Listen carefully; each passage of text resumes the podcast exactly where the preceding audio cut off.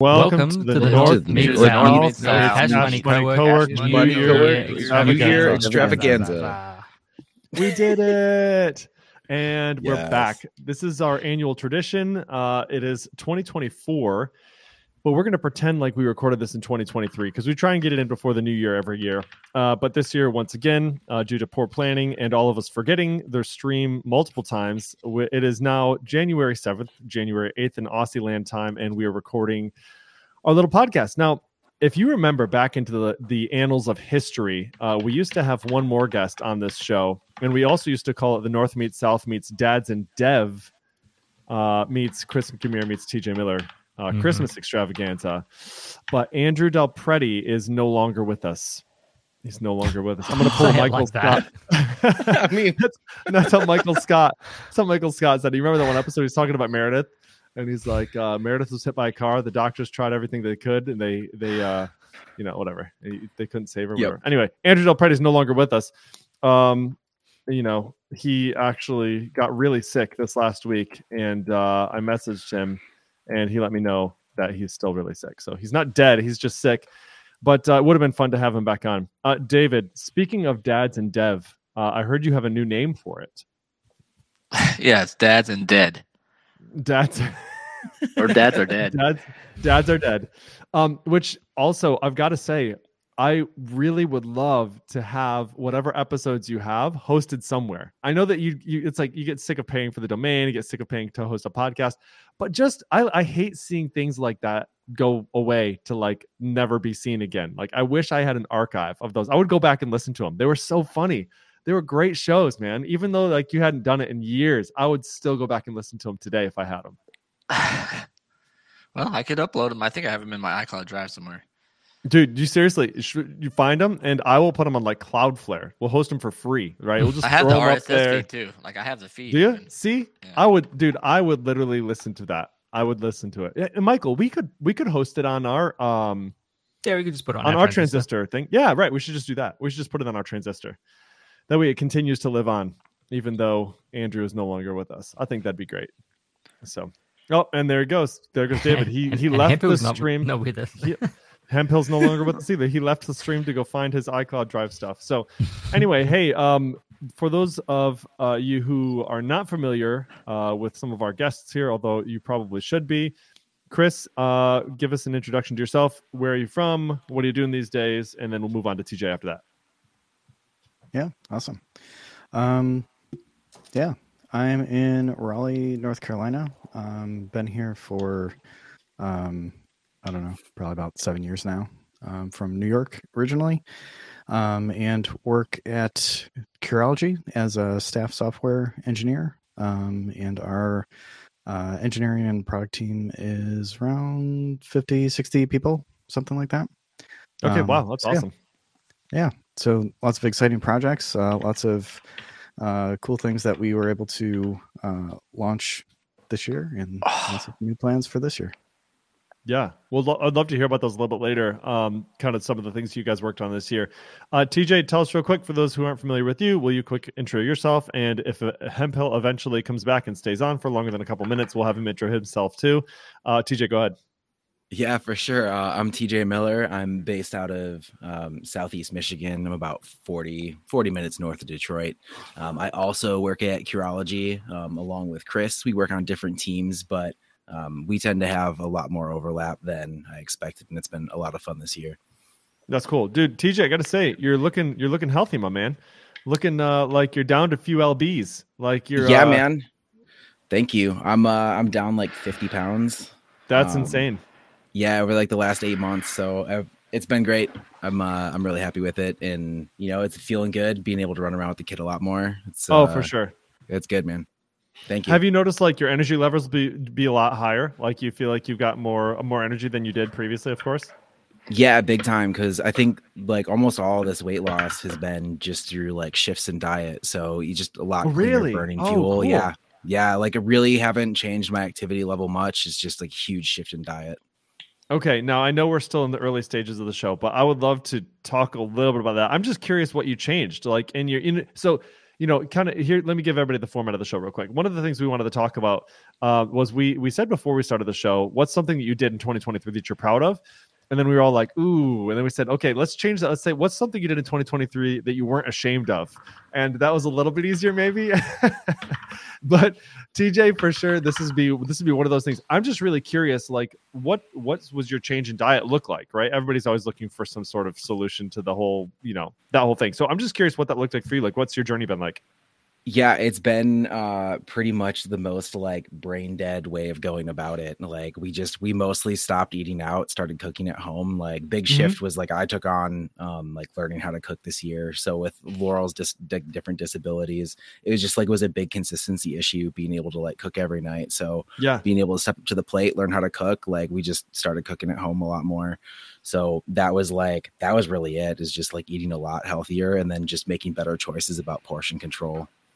That's awesome. And it saves a lot of freaking money when you're not eating out too, doesn't it? Yeah, that was honestly like the biggest catalyst, is just like going to the store and figuring out like everything is just so much more expensive. And yeah, like, this is untenable. True. So yep. Yeah. Yeah, that's awesome. Very cool. Well, David keeps on jumping in and out, so eventually maybe we'll get to him. But TJ, that's really cool. I'm glad to hear that that's worked out well for you. And I think probably all of us, you know, as the new year rolls around, everybody kind of starts with some health goals or whatever it feels like.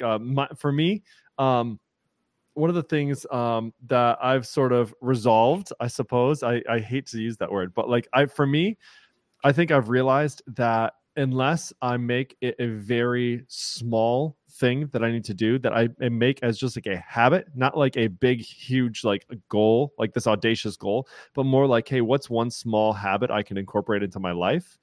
It's probably not going to last for very long, right? So one of the things I did is I just said like, okay, each night or at least 5 days a week, I'm going to do this like core workout, right? Where I'm just talking about like body weight exercises, like for honestly 10 minutes. And my goals, the ones that I've set are like, they're 10-minute goals, right? I'm going to read for 10 minutes. I'm going to do this, if it takes me less than 10 minutes, great. But like I'm doing push-ups. I'm doing these like bicycle sit-ups. I'm doing like flutter kicks. I'm doing like bird dogs. Like it's like these, you know, these different just core exercises. Because I sit in a chair so much, I think like maybe I'm trying to remember what it was. Maybe like a couple of weeks ago, I was lifting something up and I was like, oh my gosh, like this actually is hurting my back. And it shouldn't be something that's hurting my back. I'm like, I'm going to injure myself if I don't figure out something to make my core just a little bit stronger, right? And so I'm doing that. So like just a couple small goals like that. And then my other thing is, to sort of reevaluate and adjust those goals every couple of weeks, like every 2 weeks, I have like a calendar item to just think through those goals, whatever. And the funny thing is, I know like David says this all the time, like whenever we talk about this stuff, David's always like, yeah, I hate the idea of like New Year's resolutions, because like tomorrow is a new day. Like you can resolve tomorrow to do something, whatever. And so I kind of took a little bit of that and was like, all right, there's no reason I need to make like a resolution for the whole year. It's like, I'm going to set this goal as like something I want to try and accomplish throughout the year, you know, do these things for 10 minutes, but you know, every 2 weeks I can kind of adjust and change that as you know, things change throughout the year too. So anyway, that's been helpful. And I've been able to stick through, I mean, I'm 7 days in. Oh, I'm also not drinking any soda this year, which I've also been able to stick to, which is, man, it feels like, you should, TJ, you should definitely make that joke. But yeah, I haven't drank any soda either, which is that's something else. I didn't drink soda for like 3 years, and then I started drinking it again, and I started drinking it all the time. And so I'm trying not to drink soda either. So anyway, those are a couple things that I am hoping to accomplish this year. And for myself, something, there goes David opening his Mountain Dew and chugging it. And then I was going to say for myself, for something I did in 2023 that I was not ashamed of or that I was proud of, is I was actually really excited and really stoked to have done that, my Laracon talk. So that's something I've been wanting to do for a long, long time. And I was very fortunate that Taylor, chose my talk, as one of the talks to give. And so I honestly don't know if I'll ever be able to do it again. It was so much work. Oh my gosh. It was so much work. David, did you feel that way when you went to Laracon Australia and gave a talk, or was yours sort of like a last minute off the cuff sort of deal? You just kind of, I know you've given talks before. So like, has that been your experience with talks as well? As it just takes way, way, way more time than you originally thought it would? Yeah, it felt like it. It's a lot of work. Yeah. I don't know. I don't remember being super stressful, but I've had a little bit of a history doing it before. Yeah. Just, you know, through the religious organizations and stuff. So I don't know.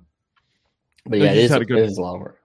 Yeah, like having done it a couple times before, you just kind of had the practice down, or at least the form for how you need to accomplish it, sort of deal. Is that what you're saying? For my particular one, I had those tips that I offered. You know, those were all, I had them all written out before. It wasn't like I had to come up with new stuff. Yeah, that's cool. But it also, to be fair, yours was very technical and very well presented. And thanks, dude. It was like a lot more complex than I would have probably tried to take on. Subject wise, yeah. But you did it very well and a very, very clean, very polished. The whole thing was really good. Oh, thanks, dude. I really appreciate that. Super complex topic. Like, yeah. That was. I had no idea. I was like trying to think through like how you were gonna pull off like clearly communicating such a complex topic, and I think you absolutely crushed it, dude. Yeah. That means the world. Honestly, it really does. And I felt like. Oh man, you know that the night before the term paper thing sort of deal and you don't have it done and you just like wake up in a cold sweat and like, you know, you have to get this thing done.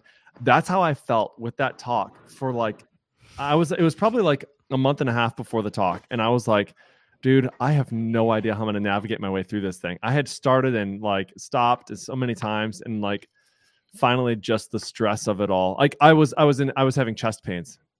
I was having chest pains about it, like trying to just like figure this out. And I could not, I had stayed up so many nights trying to figure it out.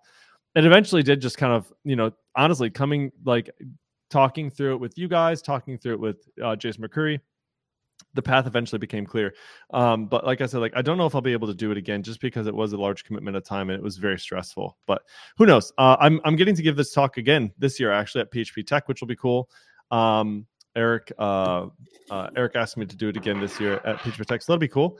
But that was honestly, other than that, this last year, as I was thinking about it, this last year was a bit of a blur. It has been so busy. I don't know if you guys relate to that as well or not, but as I thought through the last year, the biggest thing to my brain was just, it was such an insanely busy year. It was crazy how much stuff we had going on. So love for it to slow down a little bit this next year, but anyway, those are my couple things there. So that was, for me, those are a couple of resolutions I've made for this year, you know, some goals I've set for myself, and then something I did this last year I wasn't ashamed of. If anybody else wants to take the torch and take those two questions, feel free. That's kind of our tradition for the couple two questions we've asked just to kick off the show. So anybody else, feel free. Michael's going. Oh, Michael, I see your hand up there. Cool. Sweet. Go ahead, Michael. Questions in the chat so I can think about them.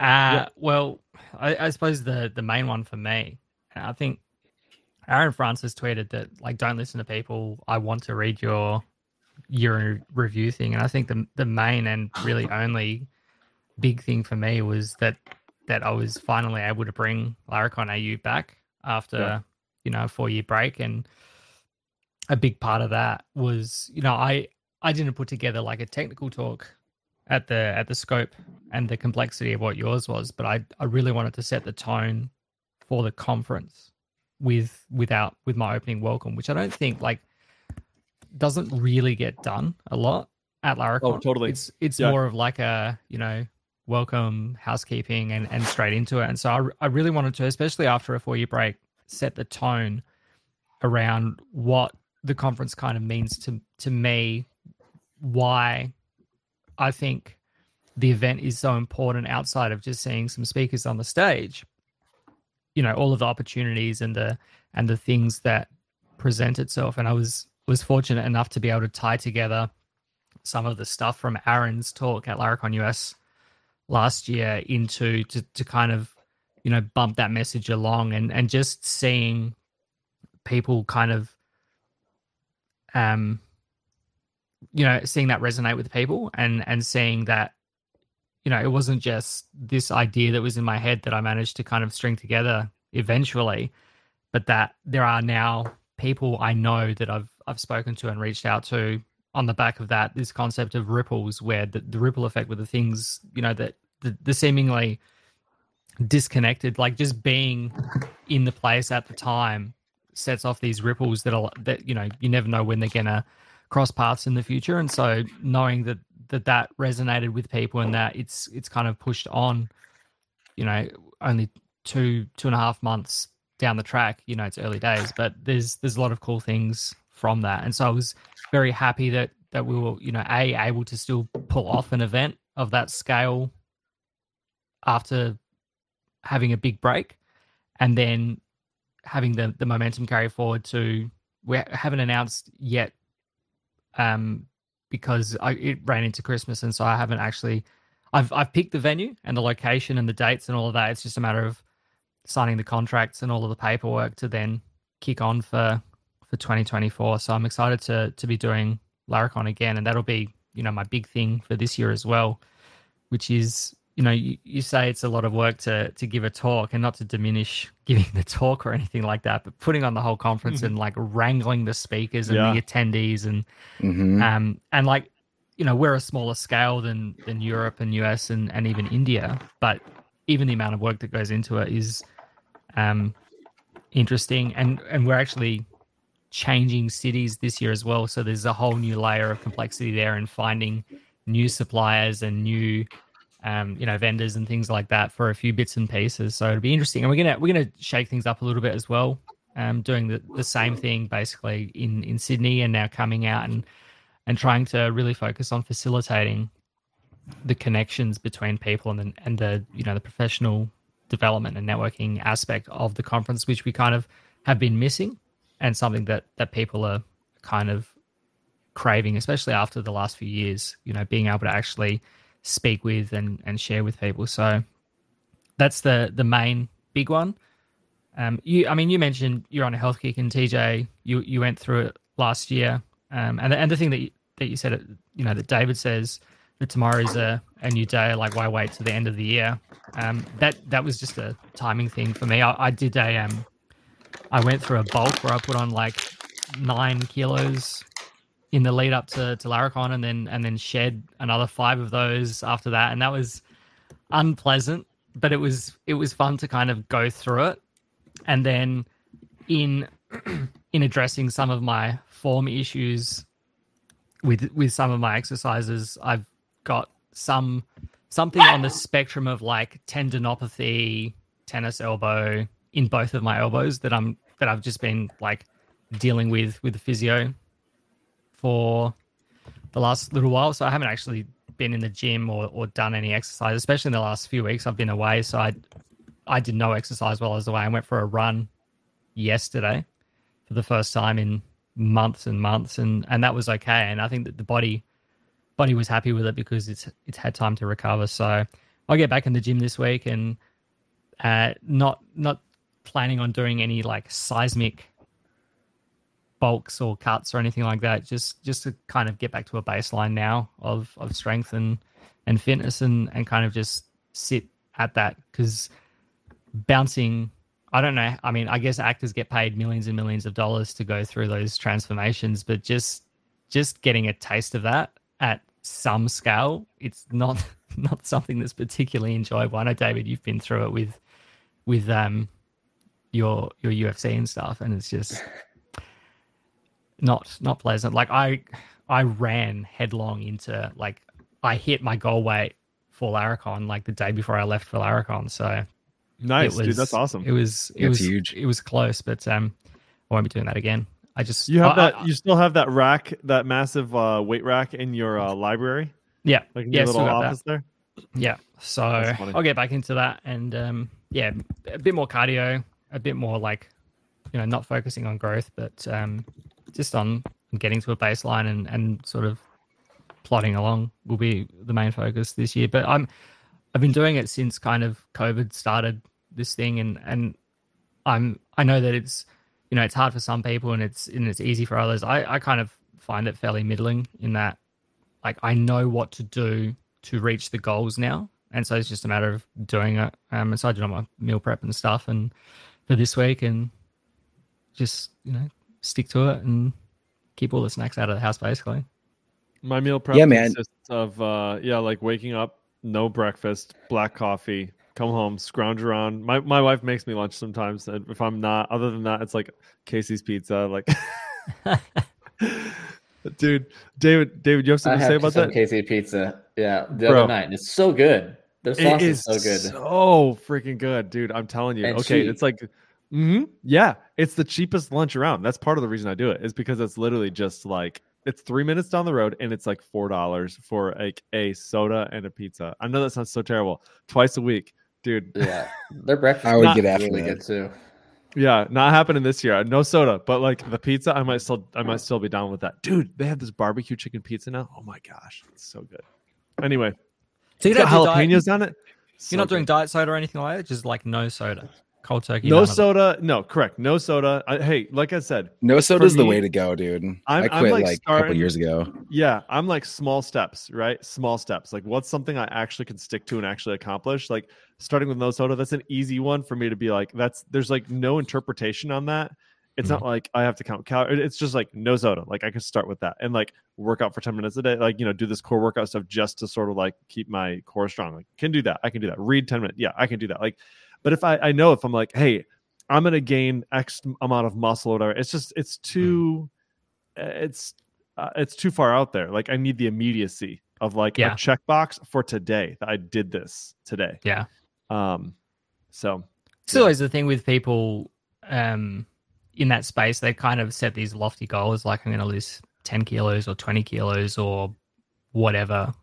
And it's like, well, yeah, eventually you will lose 20 kilos, but how about you just try and lose 1 kilo or 1 pound? Right. Yeah, exactly. Like I'm going to lose a pound this week or whatever. Yeah. You know that you're hitting those goals incrementally. Eventually, yeah, you'll get to 20 or 30 or 50 pounds or whatever.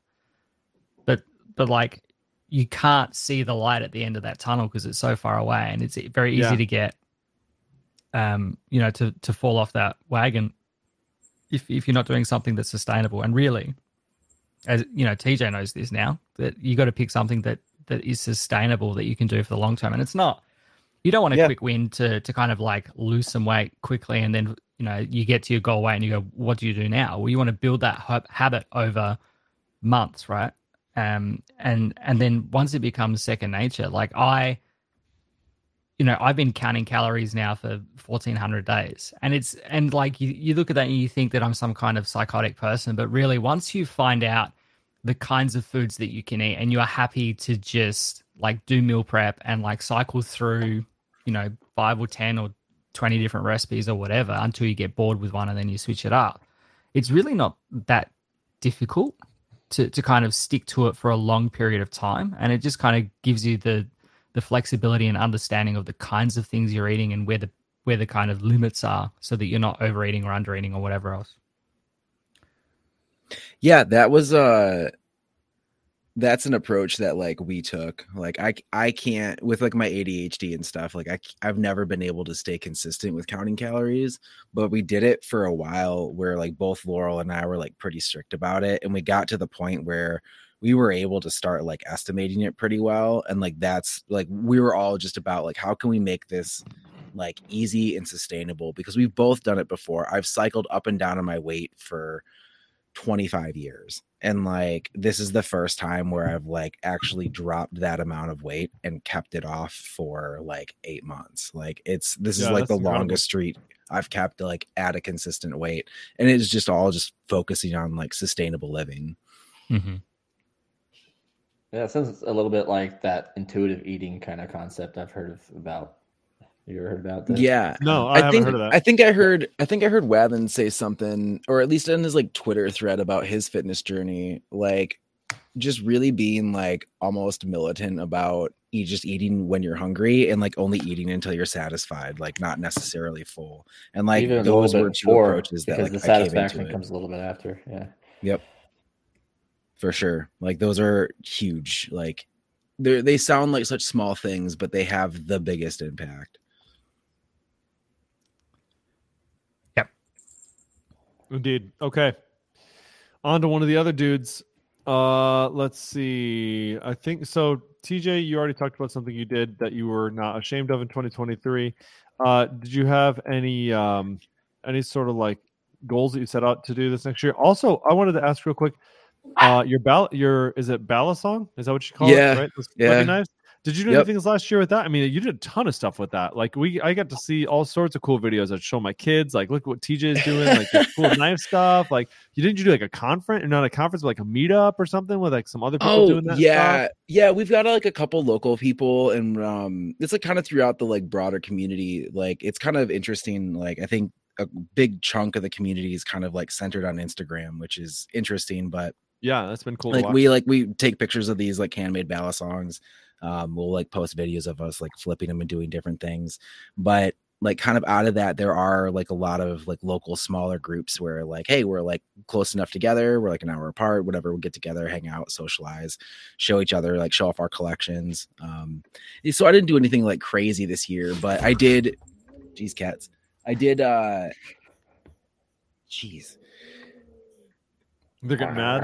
Yeah, they're going nuts now. Like, they're not used to like people being down here this late at night, so they're all like excited. That's hilarious. No, so I did kind of like convert my personal Instagram over to like kind of a hybrid where I have been posting like a lot more of the ballad song stuff. But yeah, I haven't done anything crazy. I might next year go to one of the like, they have these like bigger conferences. There's like an East-West and like an East and West, like a central, like Midwest conference that they have. And then there's like ballet flipping competitions there. So I might try to head out to one of those this year, like see how I fare in flipping comp and just check out some cool stuff, meet some makers.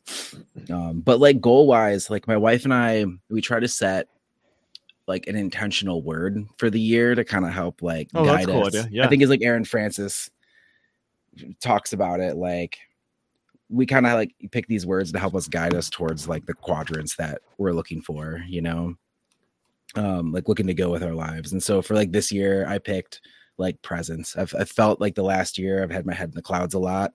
And so this year is a lot more about like being present and being grounded. And so I think like any goals I come up with through the year, it'll hopefully kind of follow along that theme. That's a great idea. So goal wise, like that's my plan. Yeah, that's really cool. Good idea. All right, that leaves us with Chris and Hemp. Either one of you guys want to volunteer to go next? Chris, man, I got to let you go first. All right, Chris. Well, thank you. I politely decline, sir. Yeah, let's see. And just, I think health just being like a constant thing on my mind. Later in the year, started going to a functional medicine doctor. So they don't typically do like, you know, your typical medications and, you know, just kind of quick fixes and stuff like that. So took a bunch of tests. So just waiting to hear back on those. And they put together this plan for you and possibly different like supplements and different like tests with like allergies, gut, you know, stuff, so they can see like, hey, you've been eating, you know, this or that that's like affecting, you know, all these other things. So like digging into that a lot more. Been working on sleep stuff, trying to get, you know, closer to that, you know, 7 hour plus, you know, of sleep, which is kind of hard sometimes. For sure. With kids and you know, projects and other stuff going on. Yeah, and just been on and off with the gym last year, so hopefully with the functional stuff, getting back into more of a routine, you know, with that. Yeah, and just a lot of family stuff, you know, in the meantime. So trying to be around for them a lot of, you know, just one-on-one time in addition with like the kids, in addition to like both of them together, to give my wife a little bit of a break. And been into scouts with my son. He's in Cub Scouts, and I've been the den leader for the last couple of years. So dude, that's awesome. Just doing that, and that's super cool. Lots of activities with them. So just trying to do, you know, what I can with, you know, all that. That's awesome, dude. Honestly, the den leader thing is something I've thought about. Like, I remember when my oldest was a little bit younger, I was like, oh man, we should really get him into Boy Scouts. I think that'd be a really cool thing to do, and never did. But that sounds really fun. How old's your son? He's 7. Yeah, is he loving it? Does he think this is the coolest thing ever? Yeah, he likes it. So you guys get to go on like camping trips and stuff, and like learn like to tie knots and do like the derby cars race stuff. I mean, all those things. Exactly. That's really cool. True. Oh, that's so fun. For like Cub Scouts and the one that the pack that we're in, we do about 3 or 4 camping trips a year, which is a lot for some of the packs, at least in this area. Pinewood Derby is coming up, so we just started working on our car this weekend. That's coming up in a couple weeks at the end of January, so that'll be a lot of fun.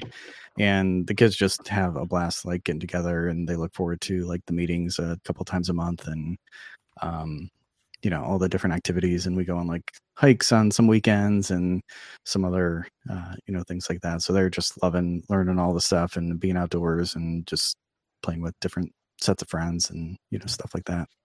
Yeah, that's really cool. That's super fun. I think a big part of it is literally just teaching your kids to have fun outside, right? It's like just getting outside and like getting on the trails and like just realizing how much fun that is. TJ's dog is licking his microphone. That's hilarious. Yo, she's the sweetest. Oh, that's so funny. Okay, 2 things I wanted to touch on real quick, Chris. The functional medicine thing, I had a friend who did that a couple of years ago, had really, really awesome results. She had a whole lot of like just physical problems she was dealing with, could not figure out what was going on. Went to a functional medicine doctor. They gave her all sorts of, like you said, supplements, whatever. She's so like, she's feeling so much better. Like she's so much healthier. So hopefully, I mean, that's the experience that you have too. It does just take a while though. And I know it's like a pain in the neck, like with insurance and stuff. Sometimes insurance covers it, sometimes it doesn't. Like it's just sort of a pain because they're not a typical doctor. They're a functional medicine doctor. It's just a little bit, you know, it's expensive and it's like whatever. So anyway, hopefully that all works out. And that's a really good experience for you. So that's pretty cool. Have you seen, you said you're still waiting for results on that, right? Yeah. On those tests and things. Okay. Yeah. Is that similar to like Gary Brecka's kind of stuff? You heard of him? Sorry, say it again. Gary Brecka. He's kind of popped off the last year with similar kind of things where they, I guess he runs a kind of a consultancy where they do blood tests and come up with a whole plan and stuff like that. You know, for individualized kind of stuff. Yeah, that sounds very similar to it. Yeah. You know, you're doing this, but your blood markers and your DNA and all this stuff does this, and so you actually get inflammation from doing this, where other people get, you know, benefit. You know, that kind of really specific stuff.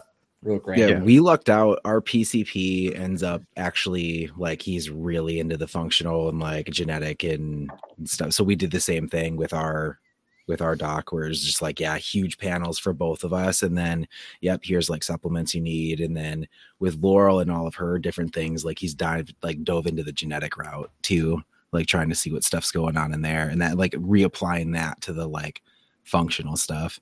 That's awesome, dude. Stoked you got into that.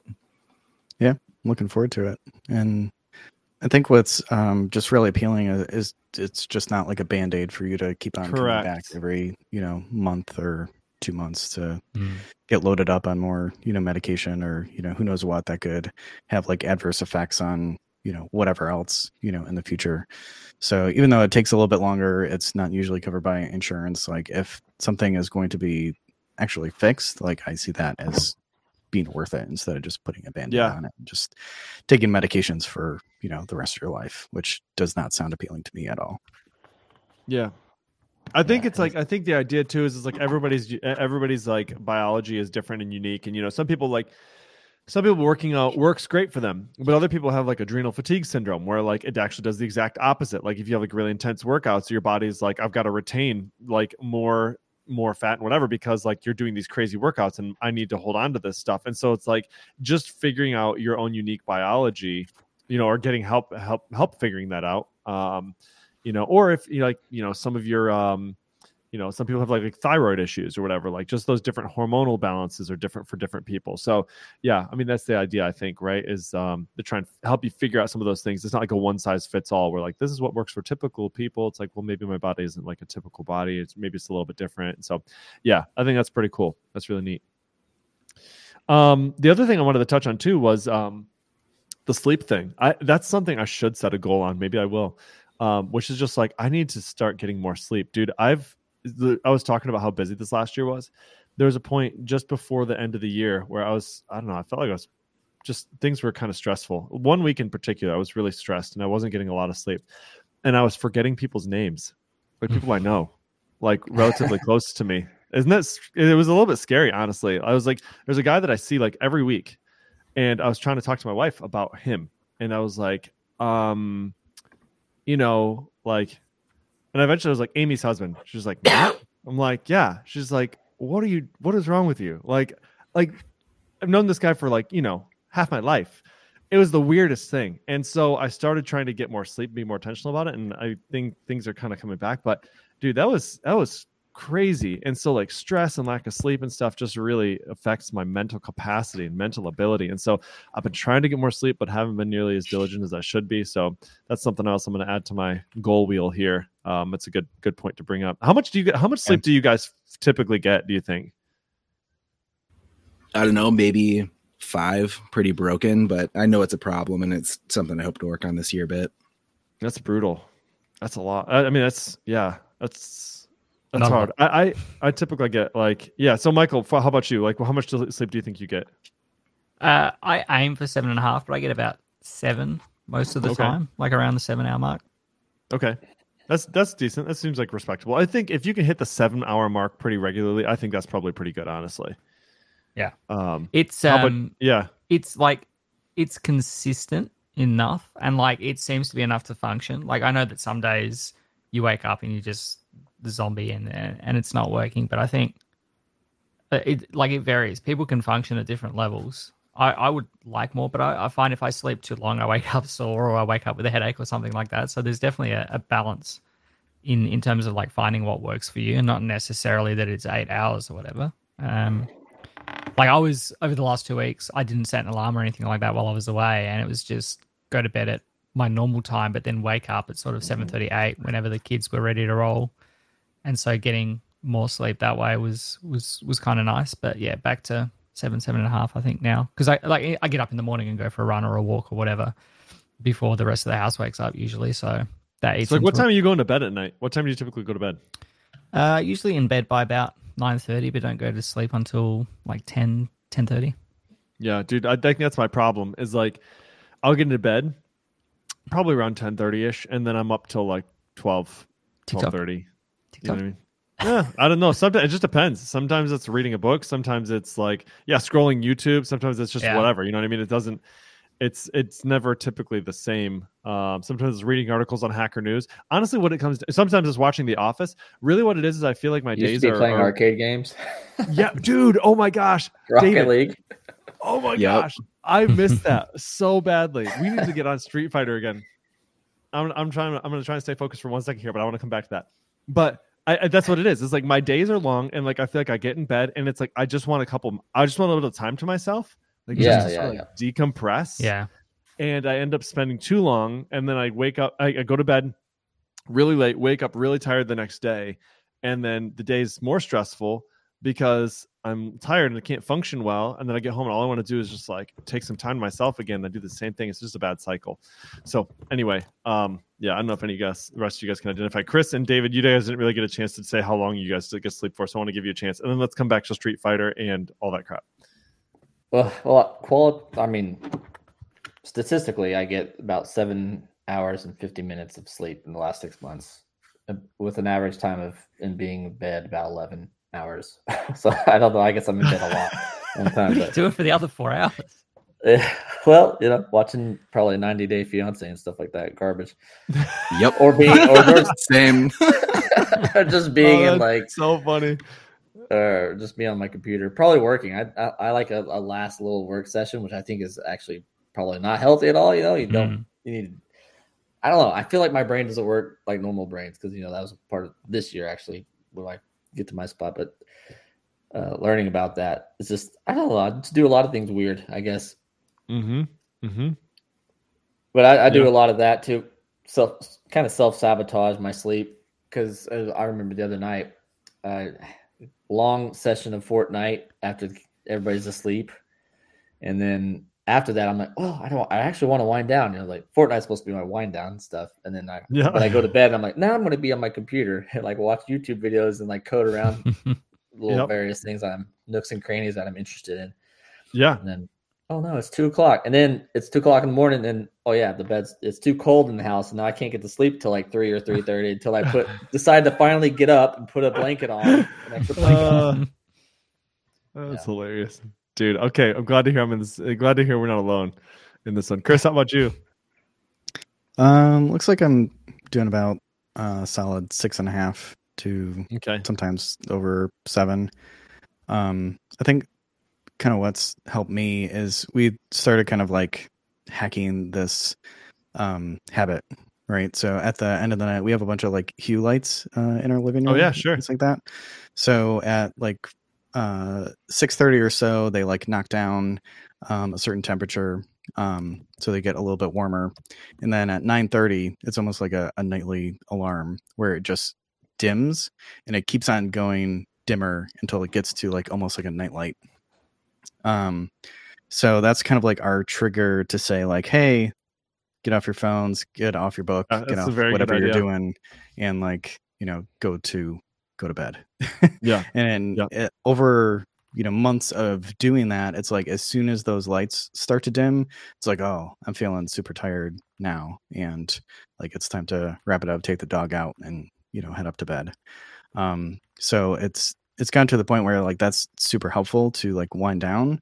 And it's funny when other people come over, and like we had my cousin over like a couple months ago, and just like hanging out and chatting in the living room, and we got past 9:30, the lights started dimming, and she's like, wait, did your lights start going off like automatically? She's like, I'm really tired now. It's like, that's it. That's the key. Idea. That's hilarious. It's like Pavlov's dogs. Have you ever heard of that? Where he ring the bell and the dogs would salivate, that sort of thing, right? It's like on The Office, Jim gives Dwight a mint every time he reboots his computer. And then let me guess, have you been staying up watching The Office lately? Oh my gosh, nailed it! So many Office references. I have. I know, too many. Sorry.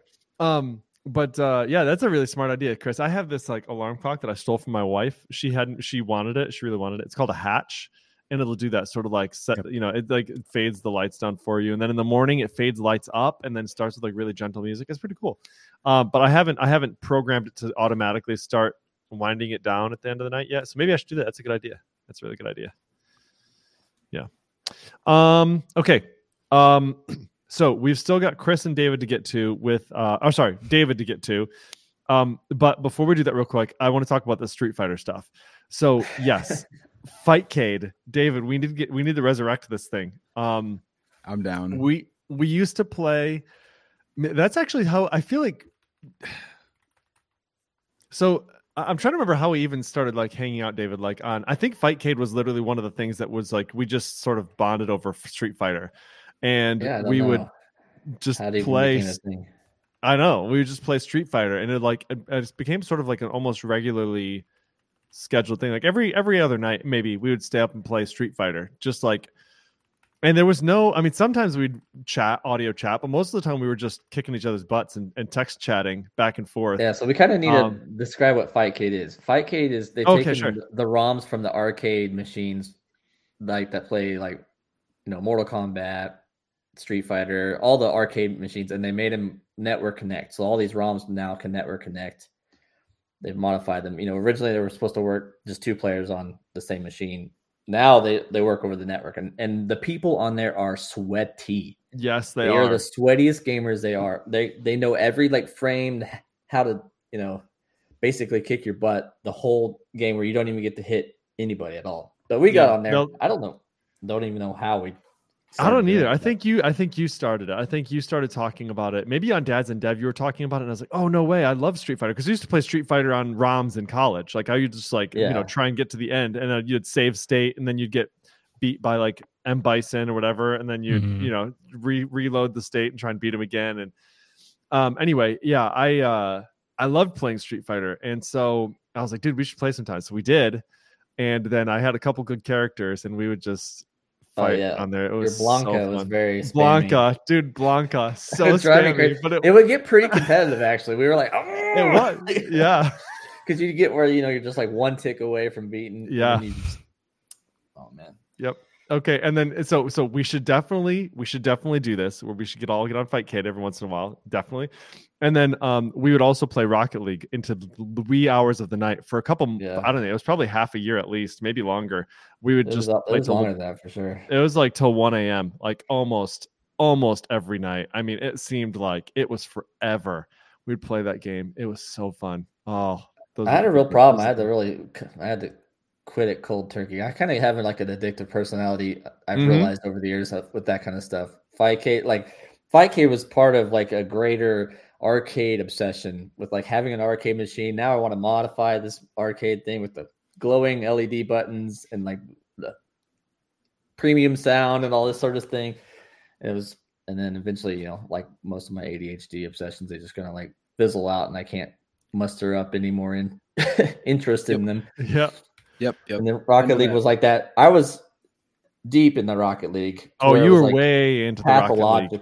I was very, very involved. It was pathological. Like get off computer, get onto this other computer that I've got. That's just for Rocket League, you know. And that's where turkey. Yep, I got left behind. I couldn't keep up anymore. I was like, David was getting so good. It was like anytime he was playing with me, I just felt bad because I felt like I was dragging his ranking down because literally he was just carrying me every game. I was playing some insane stuff. Rocket League is a very high skill gap kind of game, and I was getting pretty insane on it. and then the bad part is like there's people that are even way more crazier than that. Yeah. Yep. I had to cut myself off. But did you have a coach for a little bit? You had somebody who was like helping you kind of get better. Yeah, I had some people reviewing my like playthroughs and stuff. Yeah. Yeah. It's crazy. It was in a Discord. It was a whole thing. Yep. Yeah. And now it's Fortnite wild. That I do that. Yeah. Well, it was Warzone in the middle there too, but then now it's Fortnite. Yeah. Yeah. Indeed. Oh man. Save me. Good times. So last quick story, guys. I'm sorry. Just interject, please. Save me from myself here. If you have anything to say, this last story, Mortal Kombat. So my nephew, we were at Christmas, and he had Mortal Kombat 11 on his PS4. And I was like, bro, I'm gonna destroy you on this game. And he's like, no, you won't. He's like, this is my game. Like, no, you're not gonna touch me. And I was like, okay. I had never played Mortal Kombat 11 before. It's not the same. So. It's not the same, but I looked up moves. I was like looking up gameplay on like YouTube, and it took me 3 days, but I finally beat him. We were doing a little tournament style thing. And so it was like whoever got to the end, you know, we had to win a best out of three. So I beat him twice in a row, and he was destroyed. It was hilarious. He was like, you're never going to beat me again. I'm going to go home and practice, whatever. And I will never play him again now. Never happening. But it was awesome. Raiden was my guy. And it was the most spammy play you've ever seen in your life. It did not matter, though. Didn't care. I beat him. Yeah, exactly. Yep. It was great. Good times. Okay. Sorry. So, David, something you did in 2023 you weren't ashamed of, and goals for 2024. The reason I'm last is because I don't really know actually what I'm proud of or what I'm unproud of. Yeah, well, yeah, not ashamed of.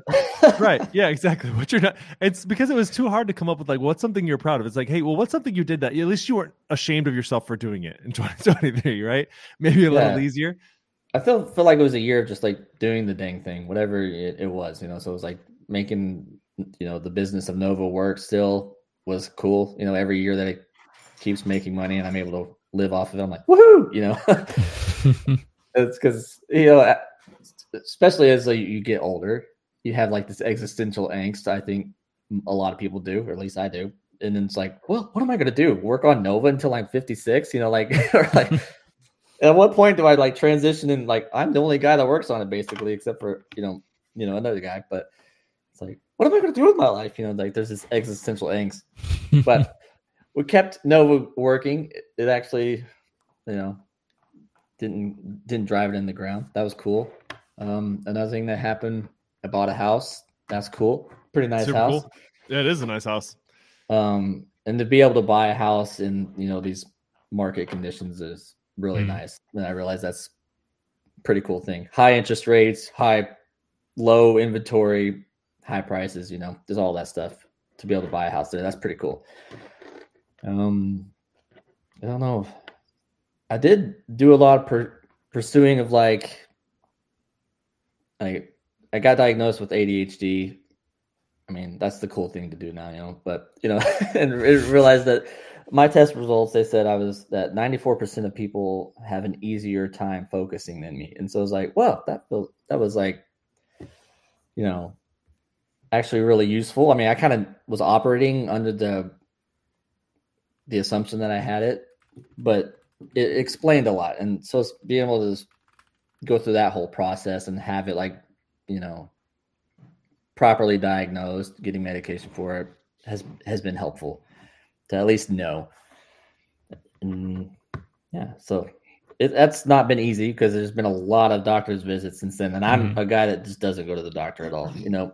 Yeah. But with that kind of stuff, you wind up going like every month just to like make sure everything's working the way it should. And sometimes, you know, you're working with controlled substances, and so they have to check in and do all this kind of stuff. So it's been eye-opening going to the doctor so much. I feel like as I grow older, I'll have to go to the doctor more, even if I'm feeling fine, just to be preventative and stuff like that. So yeah, I don't know if I'm proud of that, but that is one of the highlights, I guess, of what's happened this year. I feel like go ahead. Sorry. No, you go ahead.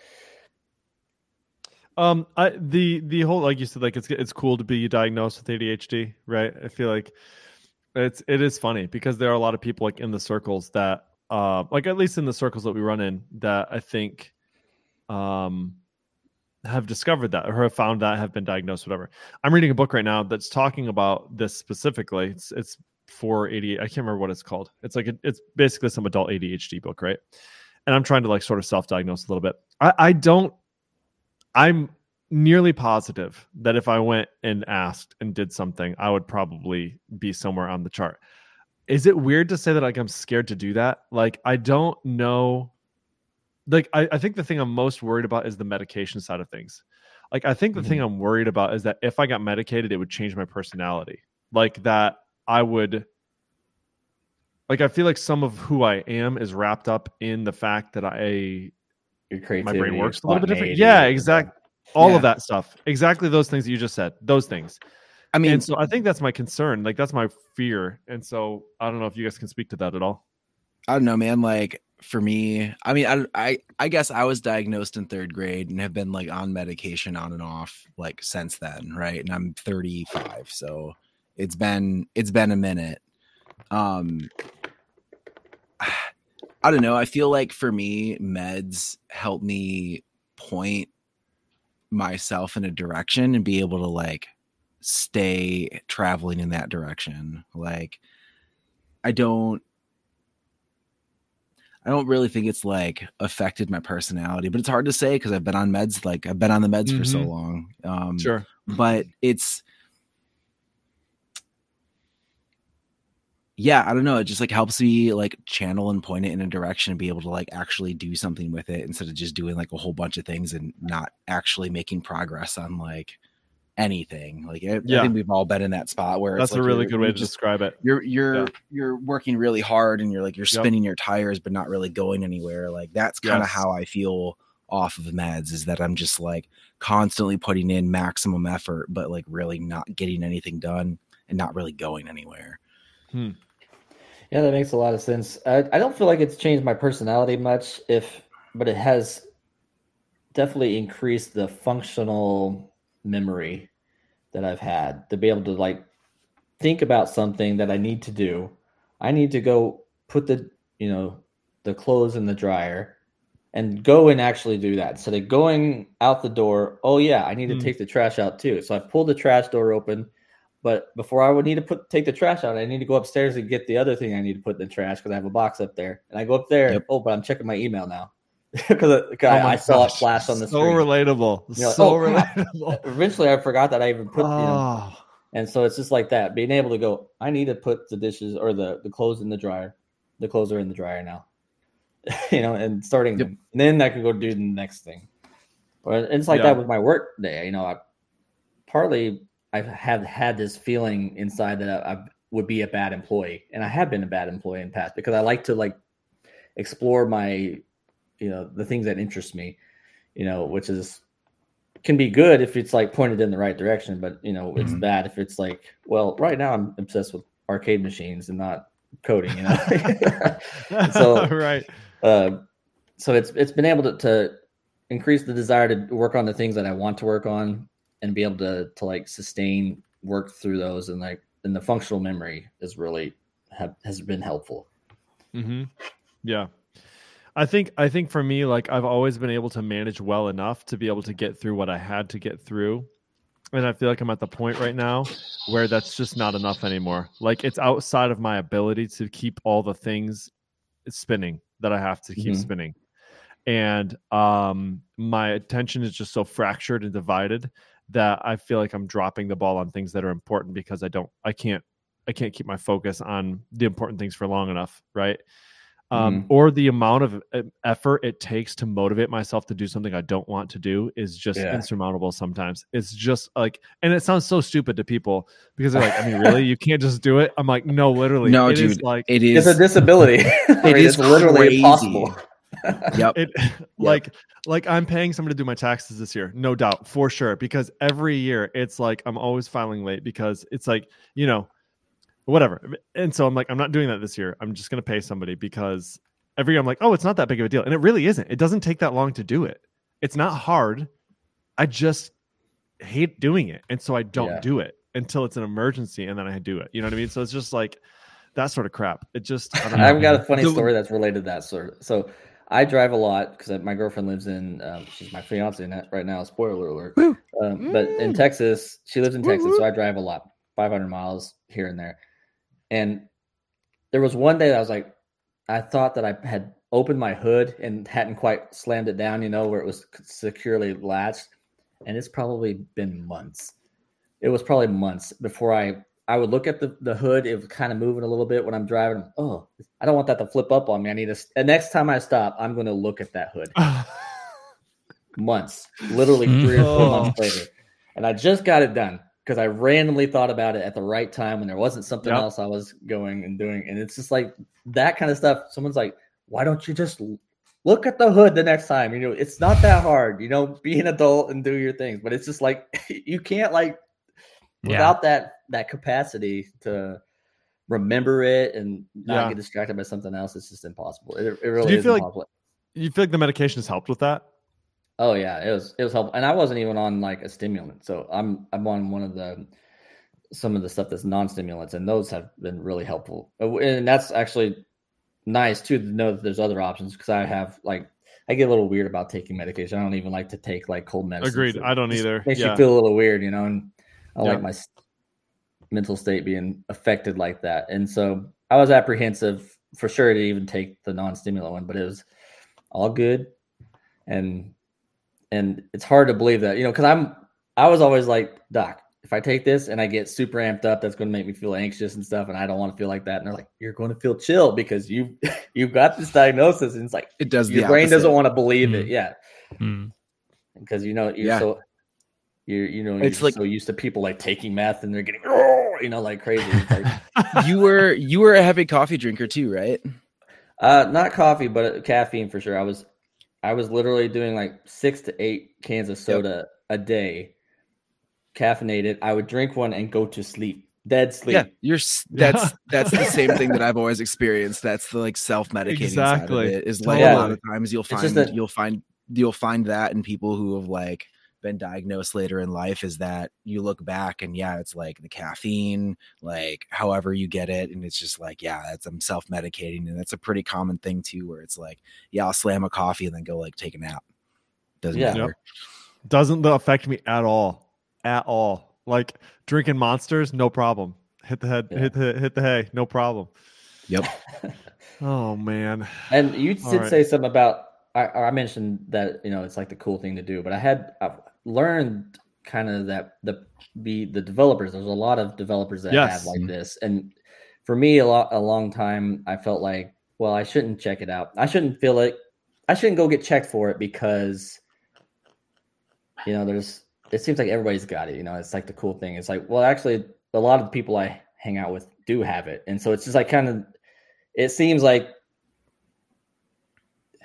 but a lot of people outside of our developer community don't have it. And so it's like, it's not it's only seems common because we're around so many people that do have it, and that kind of like lends itself to our creative profession, you know? All right, agreed. Yeah.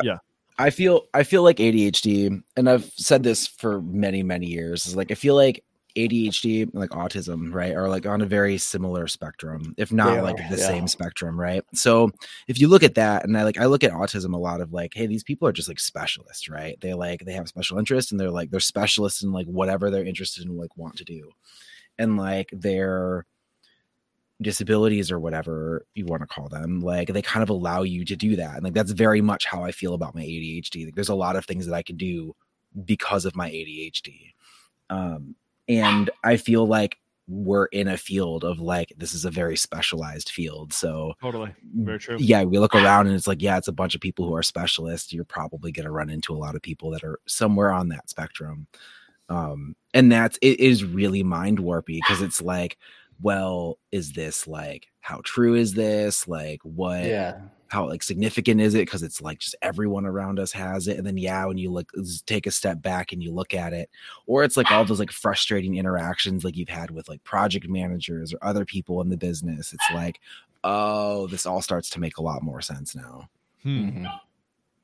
Yeah. No, it's super helpful. Maybe that's another goal. You guys are giving me all sorts of more goals to work on this year, guys. This is good. This is helpful. I appreciate it. There was something else I wanted to talk about, but I forgot. Oh, I think it was to do with Chris. Yeah, exactly. No, seriously. Oh, maybe it was the fact that like, I think some things, like for example, I think my ability to be able to be in front of a group of people and not be afraid that I'm not going to be able to come up with something to say or talk about is to do with the fact that my brain is 10 different places at once, right? Because you have some people like under high pressure situation like that, they like freeze. And I feel like people with ADHD or with like at least some sort of bent towards that in high pressure situations is when they operate at their best. Mm-hmm. And so like, I do feel like there are definitely benefits. There are definitely benefits to I mean, you said it earlier. Yeah. Like you said it earlier when you were talking about it, you're like, oh man, now is like my ADHD just hit, because I'm thinking about a million different things too. So exactly. That's it. There you go. Yep. There it is. Well, yeah, there is a common cohort of ADHD having people that are like, when they end up crisis, they shine because they're able to, the stimulus is there, you know, the dopamine's hitting, they're able to like focus right away on the thing. And for me that was true, because a lot of things can be scary, and I was like always like cool-headed about it. And it was when you were talking about your Laracon talk, getting down to like the last minute, like that, feeling that pressure. Like it's, you end up in those, like having ADHD, you end up in those situations like so often that you just get like really accustomed to it. You get really comfortable working in these like really high pressure, like tight deadline situations, just because that's where you end up living. That's the only time the dopamine gets released, basically. It's like, oh, we need to work on this now. Okay. You get EpiPen chunked and you're like, it's norepinephrine and dopamine that get released. So it's, So anyway, I don't know. Maybe I derailed the conversation a lot for that ADHD stuff, but so if you need to cut that out, feel free to edit that as you please. I ain't cutting anything. That was part of that. Not at all. I love it, dude. That's super interesting. And I'm gonna try and find that book. It's like, I think there was some really interesting things in there that I would reference if I had it in front of me right now. They were highlighted, but I won't bore anybody. I'll put something. I'll send something over to Michael. We can throw it in the show notes if we want to. That's like it's been a really helpful book. So anyway, well, guys, I know that we usually do something like a Family Feud style game or something like that. Unfortunately, with the new Macs, you can't do some of the audio stuff without modifying the kernel. Like you have to enable modifying of the kernel. This is like a work machine, and I'm not really all about doing that on this machine. So I'm not modifying the kernel. And so all the fun audio stuff that I was doing previously, I'm not really doing. And also we're at like an hour right now. So like, I'm totally fine with saying like, we're not going to do that. I was thinking about Wheel of Fortune, but I couldn't find anything previous to this. By the way, I think it would be a great task for somebody to take on, to do a Wheel of Fortune game with Laravel prompts. Just a command line version. No UI, really, other than just Laravel prompts. I think that'd be super cool. And so it would be, you know, like you start with like, what's the word? And then you could host it for a group of people or something. I think that'd be pretty sweet. You could figure out some way to do that. So anyway, that's that. But as one fun way to kind of end this out, there is all these questions. This is called Questions for Humans. It's this box of questions. There's a bunch of them. And we kind of do this at dinner time with the kids sometimes. And so I'm going to try and find one that I think is good. So talk amongst yourselves. And I'm going to find one. We, speaking of like fun card games, for Christmas, we got my son, he's 10. We got him Cards Against Maturity. It's like, kind of like a kid's version of like Cards Against Humanity. And it is absolutely hilarious. Highly recommend it. Love that. Okay. Okay. I've got a couple here. I think we could make,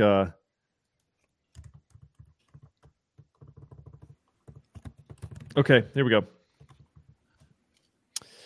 go. This one is going to be for Michael. Michael, what is... how about this? If you could be any age, which age would you want to be?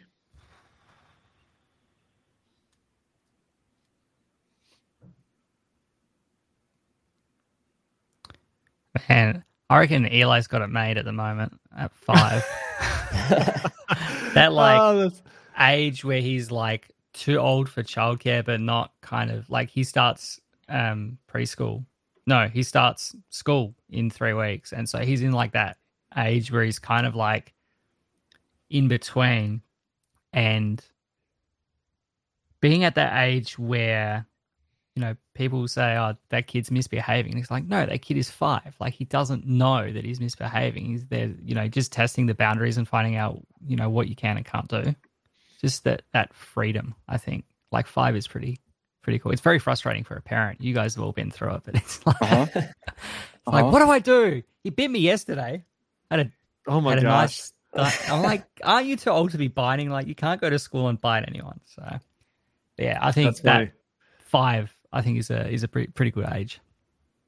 I want to open this up a little bit. If you could go back to any age in your life, if you wanted to, like if anybody wants to answer that one or has an interesting age that they would want to. Do we get to keep the like the context that we have now, and we're just like transported back? You're like back and you're starting from that state.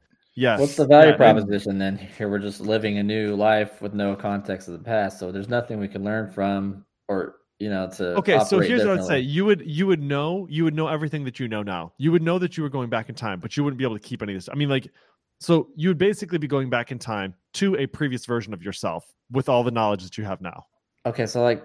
If I'd be like 13, I'd be like a dirty old man still, though. You know, like, what I mean? Like, well, right, oh, yeah. What I was thinking, too.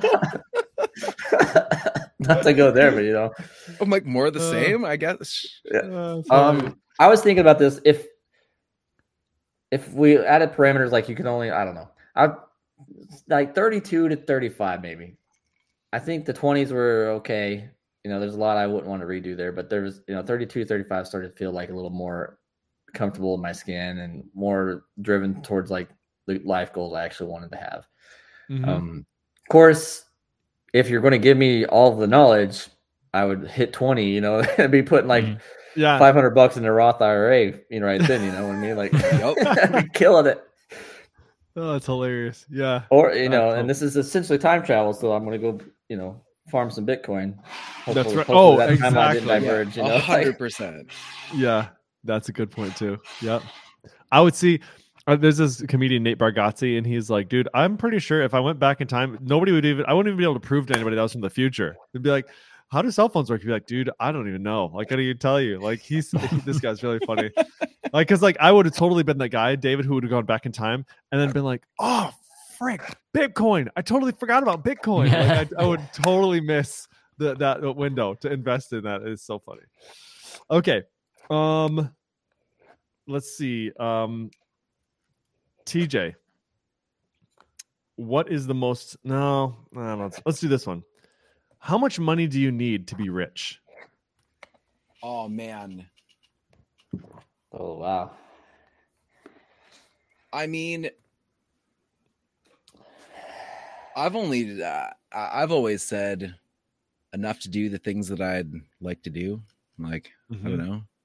I'm a pretty simple person. Like a stable enough house that I can keep my animals in and they all fit well, and some like cool ballad songs, and I don't know, man. Like help people out. Yeah. I really definition. Yeah, like it's so hard because like I don't even know what that looks like, right? Like I don't know. Enough to be able to pursue whatever I find interesting, I guess. So what would that look like for you? Path. Yeah. So like how much money, you know what I mean? I guess that's what I'm saying. It's like I suppose it actually probably comes more down to a definition of like, what do you consider rich? That is almost sort of the question behind the question, right? Yeah. And I think I'm getting trapped in all the like philosophical aspects of it, right? Like, and like it's hard to say now, man, because like prices for everything over the last few months have just been like going up. So like I don't know, man. Like that's hard. It's easier like to define it by what you could do than it is with the dollar amount, right? Yeah. Yeah, basically, if I had no mortgage, and then like enough money to just live my current life, but not have to, but not have to work. I need to know that. What's your mortgage interest rate? Mine is fixed for another 12 months at 1.99. Oh my goodness, that's pretty good. Dang, that's free money. Yeah. You're already rich enough. but this is what I'm saying, right? If because I've got another 15 or something years left on my mortgage, but if I had like no mortgage and like that was my money, and then I basically had my current income, you know, but it has to kind of scale over time because you know inflation and the cost of living and all of that keeps going up. So you know. Enough to basically not have to work every day, and then I can just, you know, do whatever. Like this is the thing, people. If I won the lottery, like if I won the 50 million Powerball, or even the 20 million Powerball, I would still work. Like I would get bored. Exactly. I would get bored not having something to do, and I'm not like for a week. I wouldn't be employed. Yeah. I just like dip your toe every now and then. I want to do this, but yeah, like I don't think it's a huge amount of money, like 8 million, 10 million. Like if I won the lottery, my threshold is like enough to pay off my mortgage and then not have a mortgage. And then there's like the next tier is to not have a mortgage and like build the house of like, because the house that I built is the house that I built. But the house for like Rhea and I to build and live in for the rest of our days. And then, yeah. Just not having to work. Rhea couldn't not work. Like she would just work because otherwise she'd go crazy doing nothing. Living in the house with you. I mean, that'd be. She's yeah. I'm just teasing. Yeah, I don't know what the number is, right? But I know exactly. I'm like, with whatever, you. I don't whatever I have now. Like I don't need obscene amounts of money. Like we're in a very fortunate position where we can do nice things and not have to worry too much about. You know, eating and paying bills and things like that. Like I guess I consider myself rich now. I just would prefer to not have a mortgage, but yeah. Yep. Anybody else on that one? Anybody else on a weigh on that? I think that's a good one. Well, when I was younger, I thought that, you know, the like 4 million was like the financially independent at that time. It was the financially independent amount, the amount that you had if you put it in, you know, an investment portfolio that was like making around 5 to 7. You were making enough money that you just were living off, you know, basically playing on house money at that point. You know, you're just like you're making enough on interest that you can just live on the interest. I think that's up probably now to like 6 or 7 million. But so that's just like a that's like a boring answer, but sounds like Chris has done the math on this one. He put it in the chat here. Chris, why don't you tell us what you figured out? Yeah, there he goes. Yeah, he's talking the same thing. I didn't even see that. Yeah, with 5 million in investments with a 4% withdrawal rate, that's around $200K per year. So you can go plus or minus, and that's in today's money. So if you want to do like extra calculations for in the future money, you know, that's a little bit different. Mm-hmm. But probably, I don't know, anywhere between like 5 to 8 would easily cover, you know, any costs, any like, you know, extra travel that, you know, you would do, like, you know, food rates now, all that stuff. Mm-hmm. And I don't know, you know, options for side businesses or, you know, anything that you want to do like on the side. Mm-hmm. I think on the philosophical side, I think, you know, like what TJ and Michael are saying, like anything that I want to do that, you know, doesn't keep me handcuffed to, you know, a job or some paycheck or, you know, something like that, you know, in the future would be really like true freedom and wealth and being rich. Like the number itself, like, doesn't really matter. Yeah. As much if it's, you know, over, you know, a certain number, because, you know, you have to get some sort of, you know, income from it. But once you get up to, you know, probably like, you know, 10 million plus, like, unless you're doing like really crazy stuff, probably doesn't really matter if it's more than that. Yeah. So as long as you can be like happy and do whatever you want to do, you know, in life, help people, travel, take care of your family, anything, interests and stuff like that, then yeah, that's all you really need. Yeah. I think about it like, I agree with all of that stuff.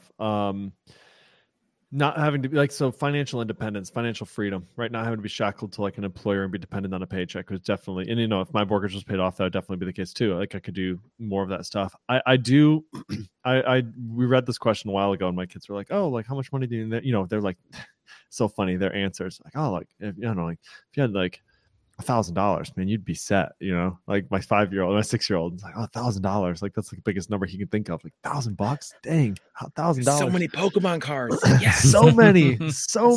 I could, you know how many movies I could go to with $1,000, Dad? And like the answer I sort of tried to give to my kids too was like, we are in the top 0.5% of people in the world as far as income. Like we are rich, all of us. Every single one of us is filthy rich compared to 99.5% of the world. Like and so for me, like I was trying to think like, if I don't have to worry that I can pay my bills this month, and I don't have to worry about where my food's going to come from this month, and I don't have to worry about like making my mortgage payment this month, like I'm doing pretty good. You know what I mean? Like I'm doing pretty good. So fortunately, I think all of us are probably in that spot where like, you know, we've been fortunate to be in an industry that's in demand where we get to do something we enjoy doing, and not every day, of course, like it's still a job. But they pay us pretty well for it. And we all get to live in pretty comfortable houses and pay our bills and do our stuff. And doesn't mean that we never, you know, have unexpected income or expenses and things like that. But man, it's pretty good. So yeah, on that note, friends, it is 11:07 here. It's after midnight for those of you who are on the East Coast. So Chris and TJ and then Michael, let's see. Hold on. Don't tell me. Let's see if I can figure out what time it is. It is 3:37 PM. Yeah. 3:37 PM on the Upside Down. So, all right, folks. Well, guys, any final words here before we wrap this one up? Love y'all. Yeah, I got something funny to tell you. I can't tell you. All right. Now. Okay, we'll say it after the show. Yeah. Okay, after we end it. All right, sounds good. I was gonna say we say this every year, and I feel like every year when we do this, we're like, oh, we should make this an actual. We should do this more often. You know what I mean? Every year we say this, like, oh, let's do it. Let's do it once a quarter. I'm not gonna say we're going to because we won't, but it would be fun. Can we do the podcast thing where it says like, hey, if you want to hear more of this content, please, you know, reach out on Twitter or email us or something. Please tell us why. Yeah. We could do that. Subscribe button. Smash the... Something. Yep, smash that like button. I'm trying to remember. I think this is episode 150, actually. Are we right on the 150 mark, Michael?